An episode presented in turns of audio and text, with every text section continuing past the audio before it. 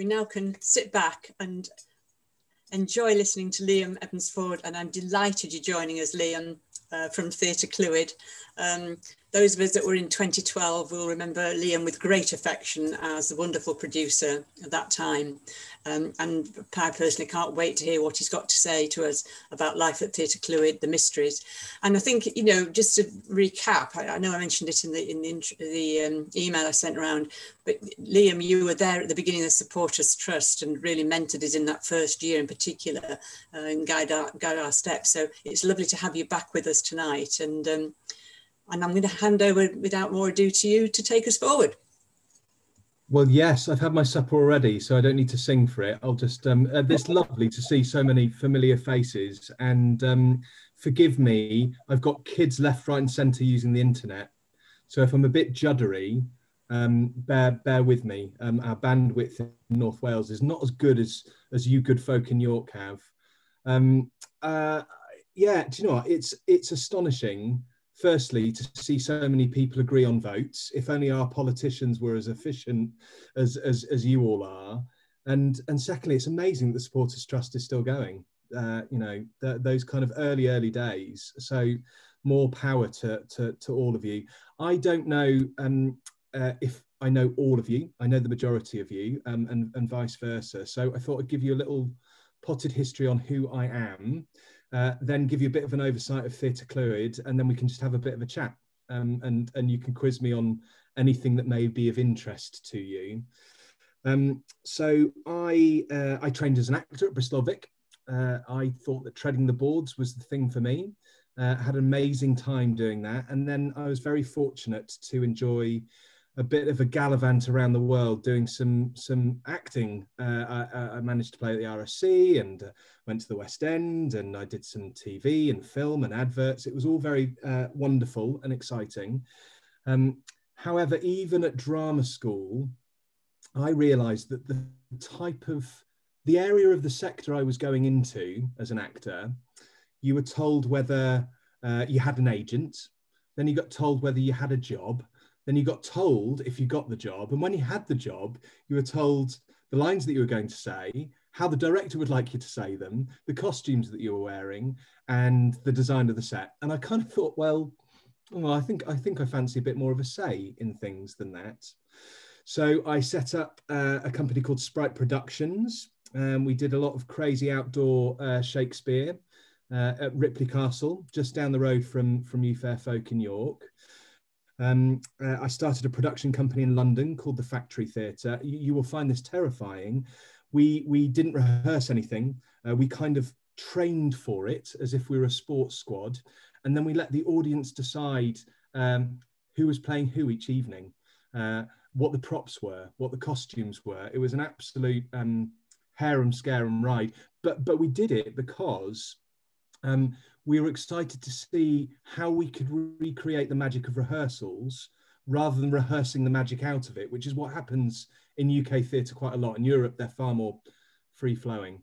Uh, and then I decided that London didn't suit us as a family, and I moved to York, uh, well, to Yorkshire, and uh, and I got I got given the job of community producer on the 2012 mystery plays, and I have to say that completely changed my life. And it's not, I'm not saying it because of the, the crowd here, it completely changed the way I viewed uh, my profession of theatre making and how working with the community felt more important than my um, than, than, than my career development which when you're an actor going into the commercial side of the sector it's all about you.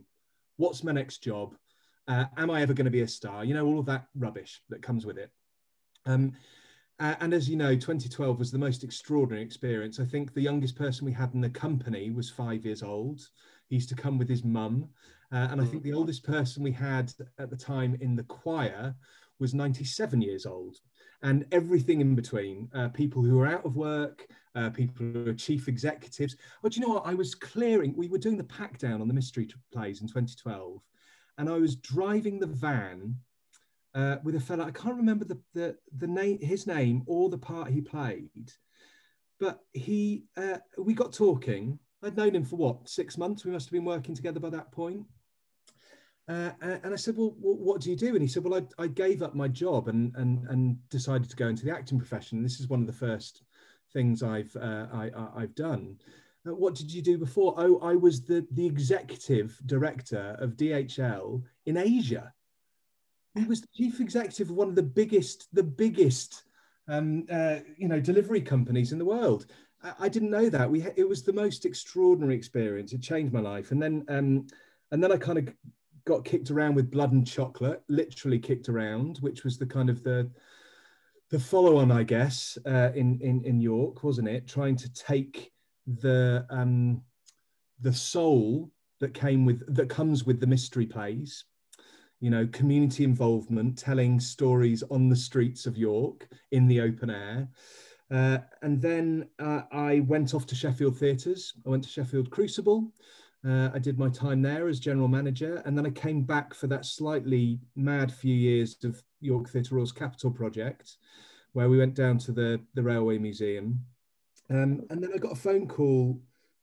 I was lucky enough; I started getting headhunted for things which I didn't I didn't really realise existed in the theatre industry, uh, and I got told about a new executive director position uh, at a place called Theatre Clwyd, uh, that's what the, the, the, South Walians say. They say Theatre Clwyd.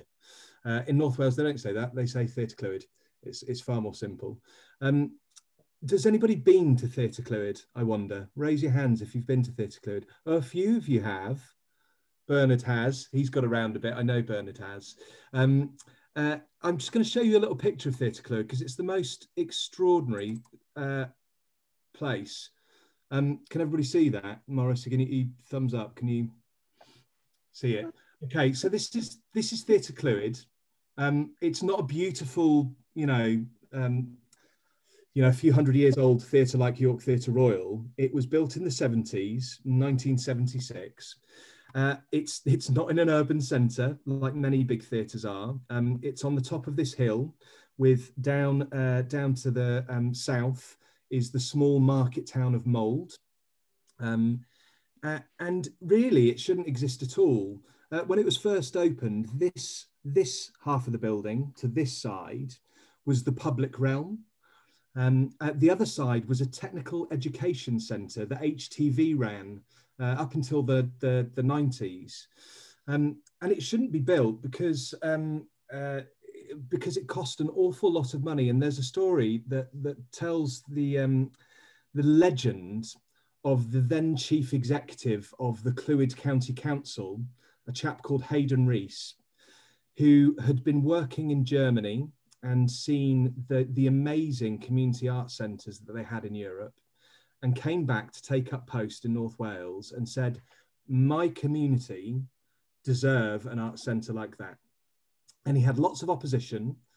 So the story goes that on a Friday evening, the cabinet agenda was stacked full of nonsense. And right at the bottom of it was the decision to fund the building of Theatre Clwyd and the Technical Education Centre. And all the lazy councillors had gone home by the time it got through. Uh, and, and, and he managed to get it built. So that was 1976. Uh, and it, it's the most extraordinary space we have uh, a main house. It's only 600 seats, but it's beautiful. The Anthony Hopkins Theatre, named after him because he performed Uncle Vanya there uh, back in the early 90s. We have the Emlyn Williams Theatre, that's a 250 a completely flexible space. It can do everything from traverse to in the round and on either which way. Um, then we've got what is the old TV studio because the theatre has grown, the operation has grown into the old Technical Education Centre since HTV left, uh, that holds 100 people. We have a cinema, 115 people. We have three art galleries. And we have uh, an event space that you can do weddings and you know bar mitzvahs and everything in between. Um, the most extraordinary thing about Theatre Clwyd is that it has all of the making departments in house still. So we have an in house uh, costume making team, we have in house scenic artists, and a full size paint frame so they can stretch the canvas the whole width of the main pros arch stage and get up and uh, you know kind of on hydraulics and and paint in beautiful detail.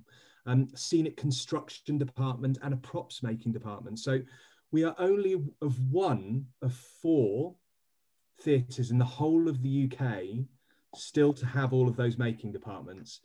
Hands up for guesses who the other three are. Theatre Clwyd and who else?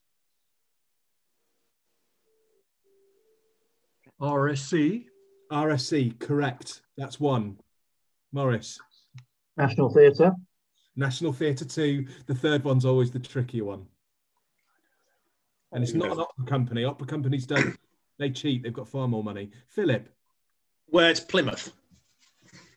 Do you know what? Plymouth don't have their props making department anymore. Not anymore? Oh, okay. No, no, you're right. They've got all of the others. They've got all of the others. Birmingham Rep, believe Yeah. it or not. Yeah. Yeah. But Plymouth have got Yes. a brilliant producing house. Um, so we're very, very fortunate.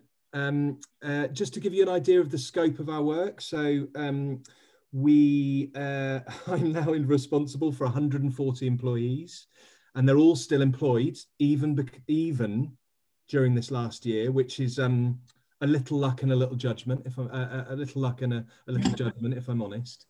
Um, we employ usually around about 115 regular relief workers, so those kind of Kazis that come in and out, and bar work, backstage workers that don't want core employment, and another 300 creative freelancers a year. Um, we've had a we've had a bit of an astonishing kind of last four years. So when I arrived, we were turning over similar scale to York Theatre Royal, actually turnover of around about five million a year. Um, that's gone up by two million pounds per year. So our turnover is now seven. I would say that I'm executive director, so it kind of sounds impressive, doesn't it?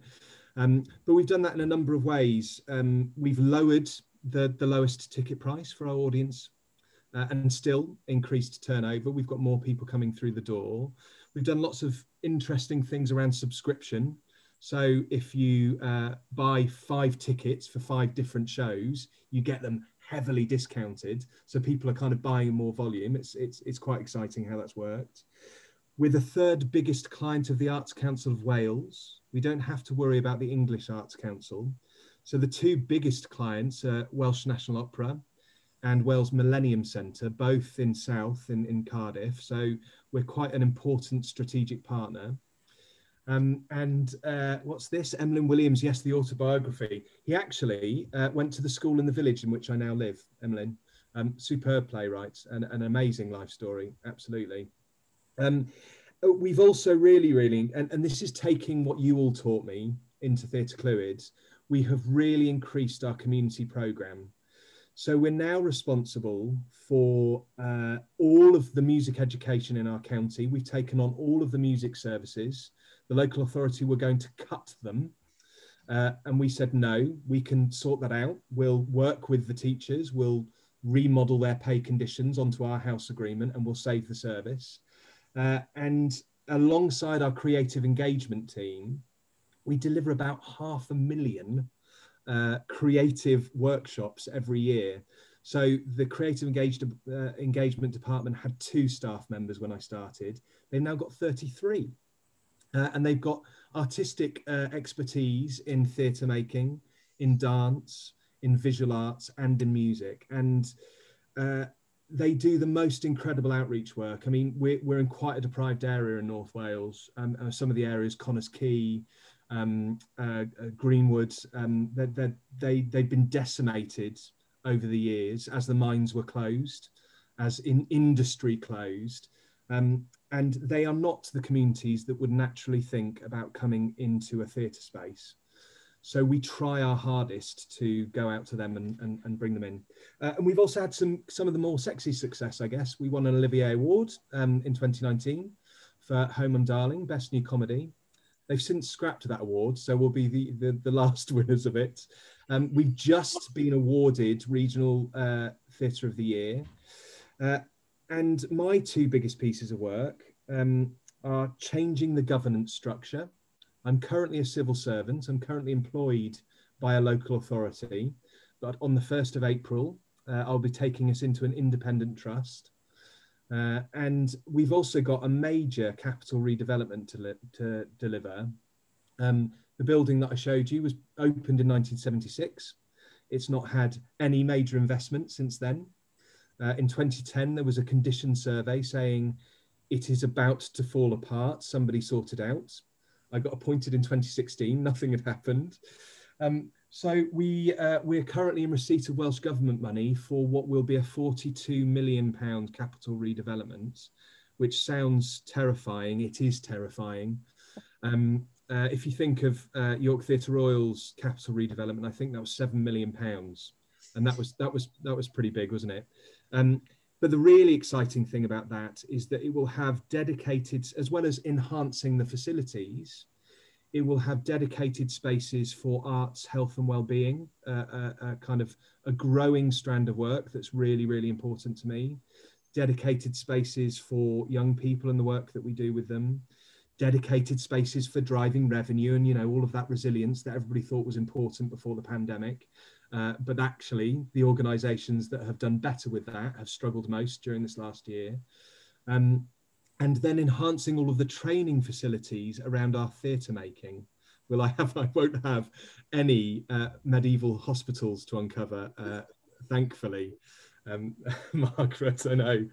Um, so that's look. That's a little kind of um, potted history of me and theatre Clwyd.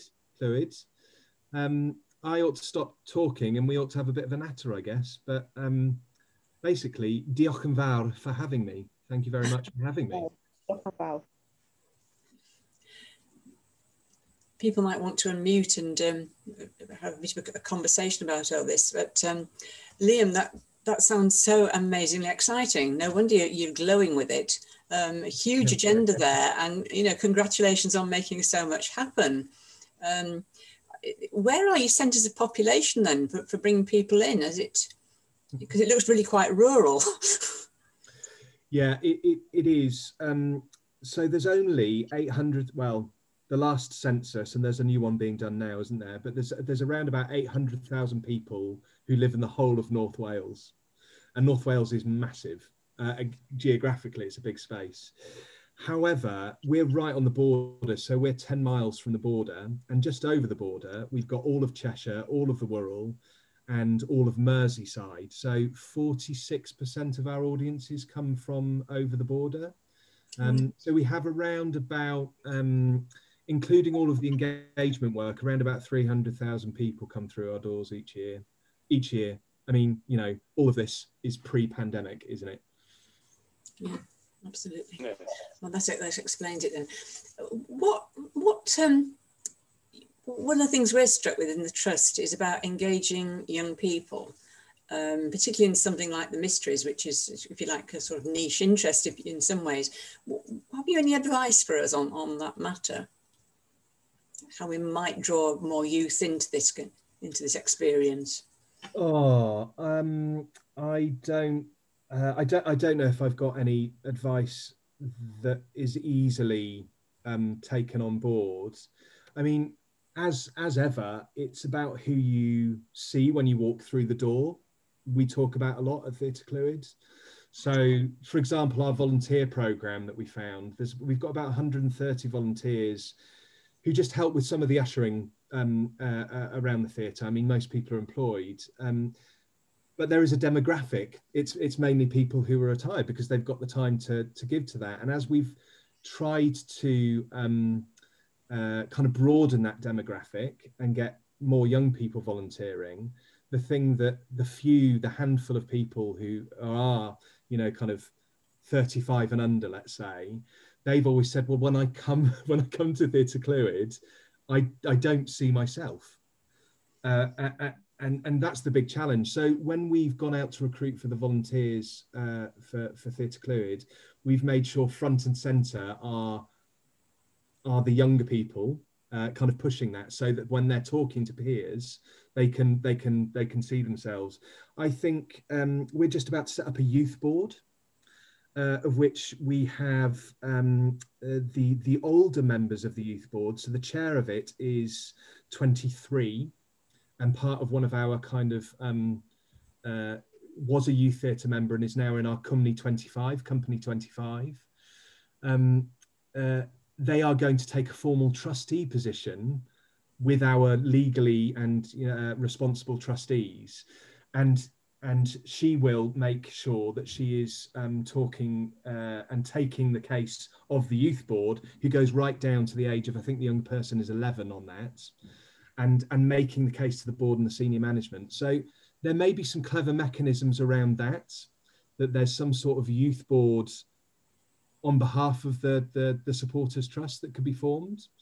Um, where it isn't about legal responsibility, the stuff that you are you have as committee members, anybody under 18 can't do that. And it can be quite daunting, can't it? You know, when you're talking about accounts and uh, articles, Philip's just been talking about all of that stuff. So, how do you kind of just knock the edges off that so that people actually feel confident about being able to contribute, I guess? Thank you. I'm inviting questions or. Can I just say, Liam, it's lovely to see you. Um, the last time we saw you, it was very sad when you were leaving York. And I'm just wondering that the, the role you have now seems totally different from the role you had when you were in York. And we always thought you were a wonderful people person and actually involved with the shows. I mean, I was in Blood and Chocolate, remembering you charging behind us, shouting at us. It, it, it, do you miss that element of what you're doing now? Uh, yeah, deeply, Noel. Actually, deeply. I, I miss I miss being on the ground. However, um, the the people, the the people person side of me um, has served us well with the politics that float around my kind of role. Nowadays, I deal an awful lot with local politicians in Wales, national politicians, and of course, I've got 140 employees and almost 300 livelihoods to look after. Um, so I've kind of I've kind of applied to that. I, I really missed it during the first couple of years. I think now I've I've kind of found my feet in this new role. Um, but who knows? One day maybe I'll get back to being on the ground and charging yeah. around with, with weapons you, or whatever it is. you don't teach them how to fight anymore, then.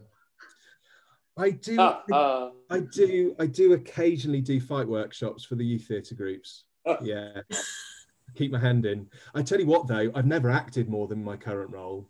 Yeah, you've got to pretend all of the time. Bernard, did you want to come in? Yeah, Chris, so Liam. Um, have you got a program set up for the summer? Because I'm going to be spending some time in Wales during the summer. Yes, I do, sir. I do. So, um, uh, our current direction of travel, let's call it that, for this year, is that from May onwards, we'll be able to um, have open air events. We're quite low. You've seen the pictures. We're not landlocked. We've got we've got loads and loads of outdoor space. So we were the only theatre in Wales last year who were able to allowed by Welsh government to put on live performance and we did that in the open air. We were the test test partner for Welsh Government. Um, and they've confirmed that we're able to kind of take up that baton this year. So um, from May to mid September, there will be an open air program. We've got a concert stage and all sorts of programming. So will you, will you pop in and say hello, Bernard? I will. Yes. um, we'll we'll be releasing we'll be releasing dates on that um, probably in about a month's time. Is it mostly touring companies then? Uh, it's a mixture. No full productions. It's it's it's more music, comedy, concerts, that kind of thing. Um, full productions are uh, really challenging. Although we do have a new piece called "For the Grace of You Go I," which will be on in July. So um, you can. That's that's a romantic comedy. You'd love it, Bernard. Um, Simon, I think was wanting to come in. I've got you keep shooting. Screens keep shooting around. Simon. I was just wondering. Um, I know it's not in Welsh Wales, but it is in the north. So I was wondering whether you were uh, under any pressure to have Welsh language um, activities. Yeah, it's a really it's a really good question, Simon. Yes. So with our Arts Council funding, we have, I wouldn't call them quotas, but there is an expectation on us to deliver a certain amount of Welsh language programming. So in our county, it's 13% of, of the population are first language Welsh. Um, when you head over to Gwynedd, over in the west, that jumps up to almost 90%. Yeah. And, and we serve all of them. It's a real challenge though, because it doesn't have the same audience base. So the finances uh, on, on box office are far less for our Welsh language programming than they are for the English language, especially when we have so many people coming over from England.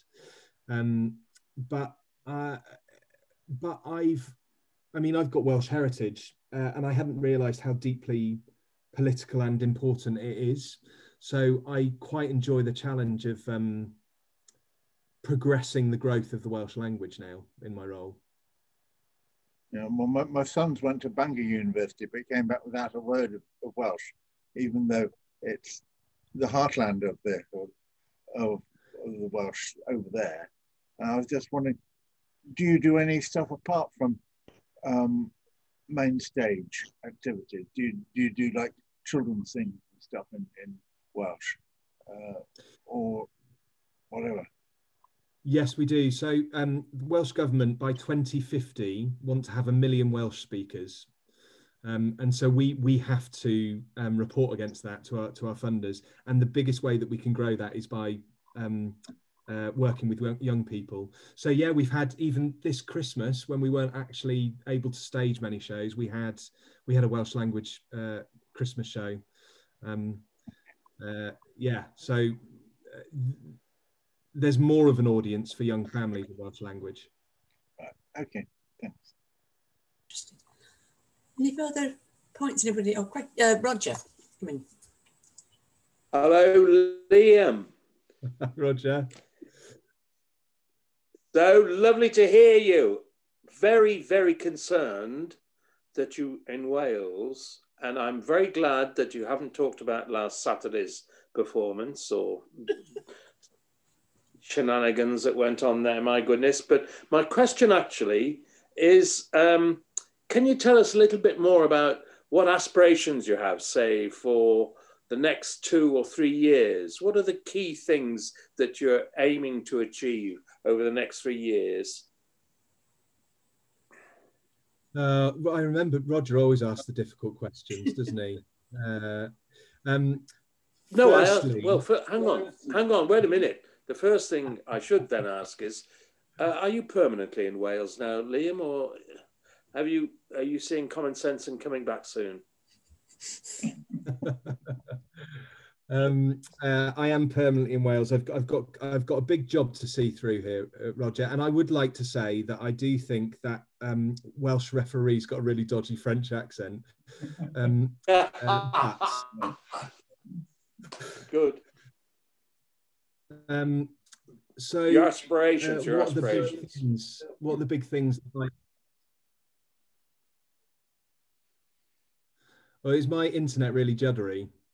Are we all we, we all out You're of back. sync? It's fine. You're back. Okay, these kids, honestly, YouTube, it's awful.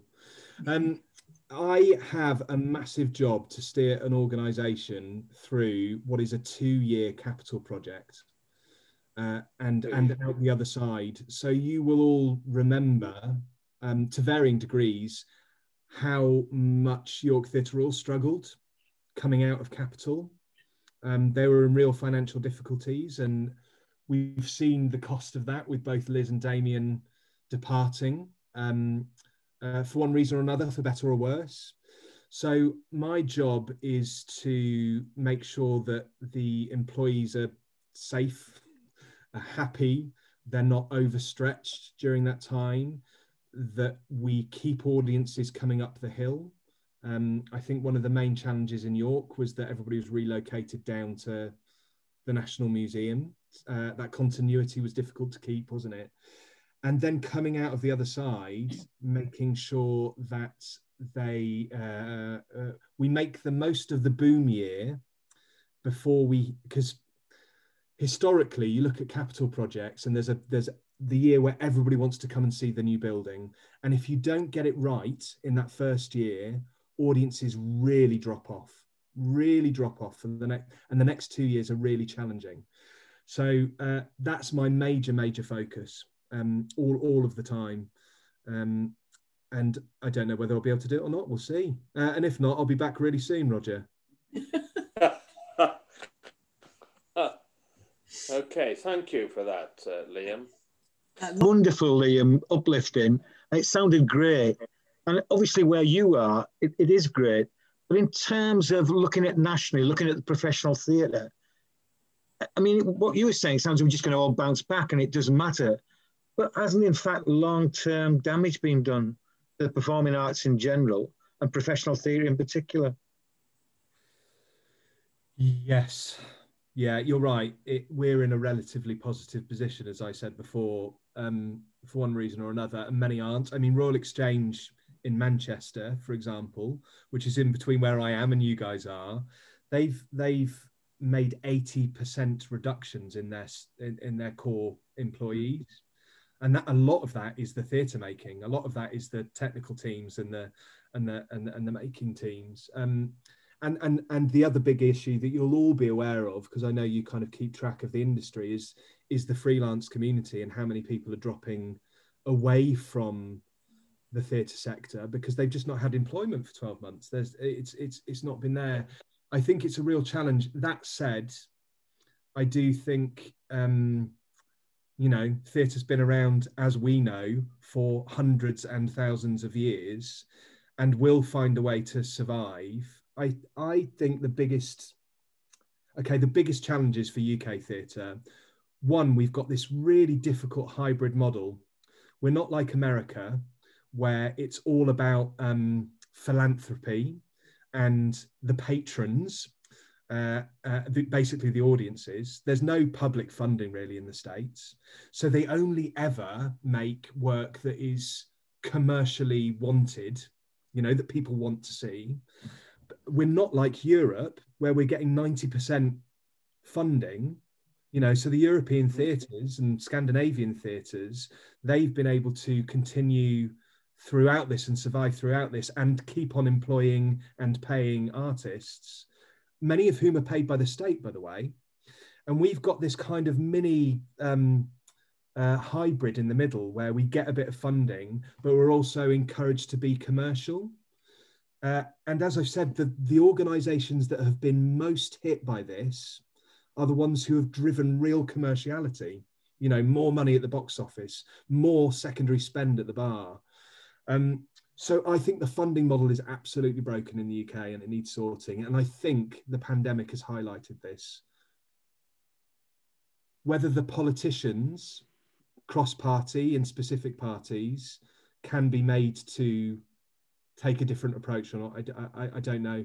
The other thing is that if we're really honest, um, equality has been is a massive issue for the industry. It, it, it really is you know we we have been seen for too long as elitist uh, and the programming has been based upon the tastes of mainly you know i say this as a white male leader of a, an arts organization but mainly white men.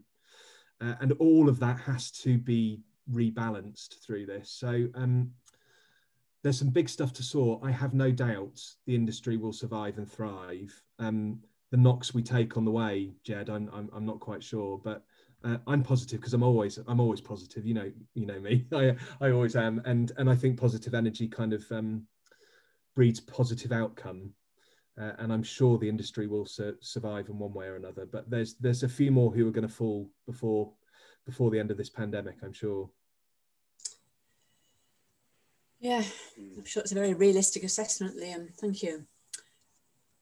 Are there any further points anybody would like to make? Well, we've, well, we've got Liam here.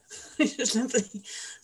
I think we need a trip to Theatre Clwyd at some point, Liam, very definitely. Well, in that case, I'm going to thank you very much, Liam, for your time tonight and joining us. Absolutely lovely to see you again and really inspiring yeah. to hear what you're doing yeah, out there. Yeah. And um, I mean, uh, people can either give a virtual clap or unmute or whatever, but thank you very much indeed. Sure our paths will cross again before too long. Lovely. So lovely to see you. And Harold's got Harold Knight too. And is he red team, green team, blue team, or yellow team? That's what I want. Those are the days.